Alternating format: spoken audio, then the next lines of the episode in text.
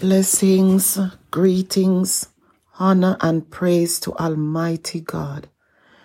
Today, this morning, the 31st of October 2021, the last day in the month of October. Thank God He has brought us safely through. Now, you know, in this life, sometimes we hold on to so many things.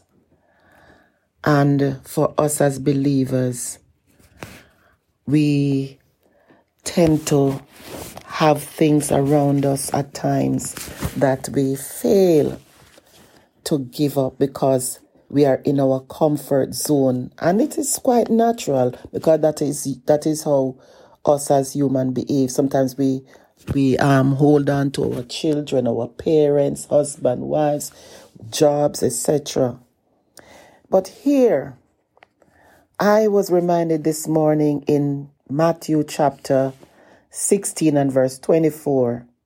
Then said Jesus unto his disciples, If any man will come after me, let him deny himself and take up his cross and follow me and I point out this few words that come home to me. Take up his cross. So when we deny ourselves, then we have to take up the cross of Jesus and follow him. The cross sometimes is so feels so unbearable. But if we look to God, if we look to the eternal one, your cross will be different from mine. Sometimes they are similar.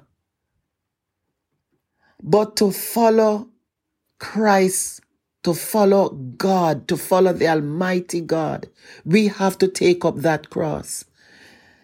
When circumstances come, on our doorsteps.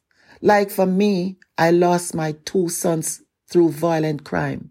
Am I going to say, God, why did this happen? And get vexed and upset and say, I'm not going to, I'm not going to follow Jesus anymore.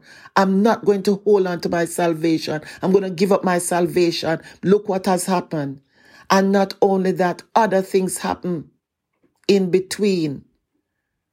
And sometimes distress, am I going to give up and say, I can't bear it no more? This is too much for me? I'm just encouraging you as I and encourage myself. Let us hold to God unchanging hand. When we don't know what else to do, let us just call on his name. He understands our groanings.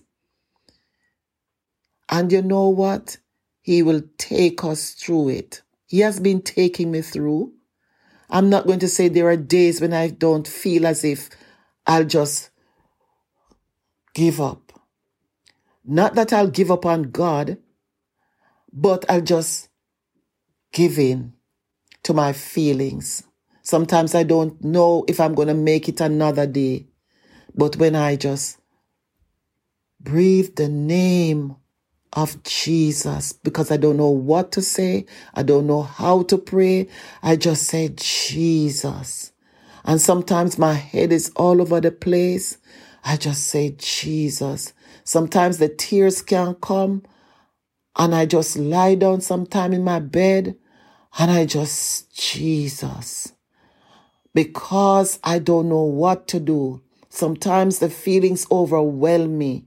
So I'm just encouraging you, encouraging you and encourage myself that there's a cross. Whether you are in the body of Christ or not, life is full of challenges. We are never ever prepared for, for, for things that, for some things that come to us. They just come unawares. I had my two sons taken from me tragically. I wasn't prepared for that. But God's mercies kept me. God mercies kept me. God mercies kept me. And I know that God mercies will keep you. Just hold on. Hold fast. Hold on. Hold fast. Hold on. Hold fast to the Lamb of God because he's more than able to keep. God bless. Hallelujah. And remember that you are fearfully and wonderfully made. Amen.